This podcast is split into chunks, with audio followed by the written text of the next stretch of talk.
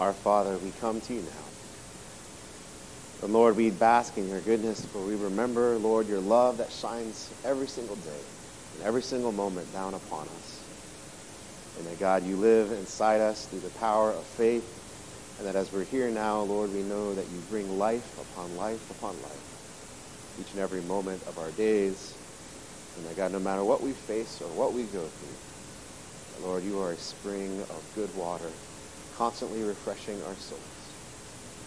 And so, God, as we're here today, we thank you so much for that love. We praise your name and lift it up. We praise the name of Jesus, our Lord and Savior. We praise the Holy Spirit who empowers us to once again follow God's will and do God's work. Lord, as we're here today, we want to become more like you. And so we remember that great story of Jesus coming to this earth, dying on the cross when the time was right, paying for our sins through that death, and then through the resurrection, conquering death itself, and offering us the gift of the Holy Spirit to be your called your children and adopted into your family. And so God, we celebrate this great story as the theme of our life, the very fabric of which we're woven from. And that God, we look to you and we celebrate your work inside us. We celebrate your constant renewal that we find each and every day when we come into your presence. God, for those that are here today and for all of us that we go through times of trial and times of hurt, we pray in our hour of need. So, God, we pray for those who mourn this day the loss of loved ones. We pray, Lord, that in these moments, your just spirit would settle upon their shoulders, envelop them, hold them tight. Let them know they are loved to the very depths of their soul. And let them know that, Lord, their loved one is in your hands. God, as we're here, we pray for those to have days of peace and comfort ahead. Lord, we pray for those who are sick. We pray for those who have just given bad news by the doctors. We pray, Lord, for those who struggle each and every day with ailments. God, we pray that once again you are the God of healing. And so we pray your healing touch upon them. That, Lord, you would once again be ruler of the universe and that we would see displayed your goodness to us.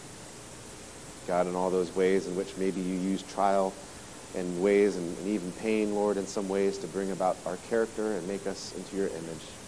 We pray for perseverance, even in those times of trouble, in times of hurt. God, we lift up those who are going through times where they feel lonely. We can lift up those who are going through times of grief and hurt.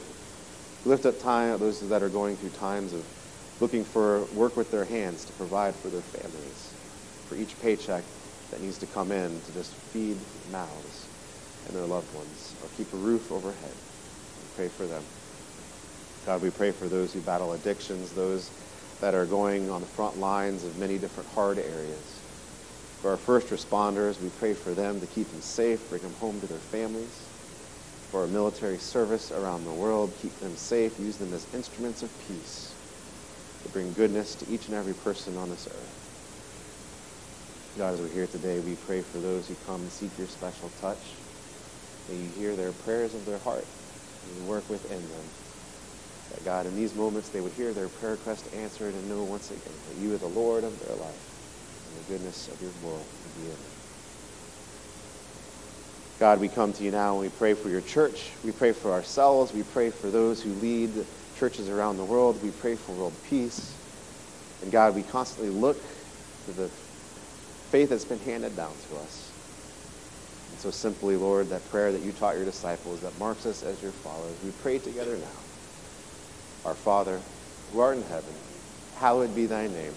Thy kingdom come, thy will be done, on earth as it is in heaven.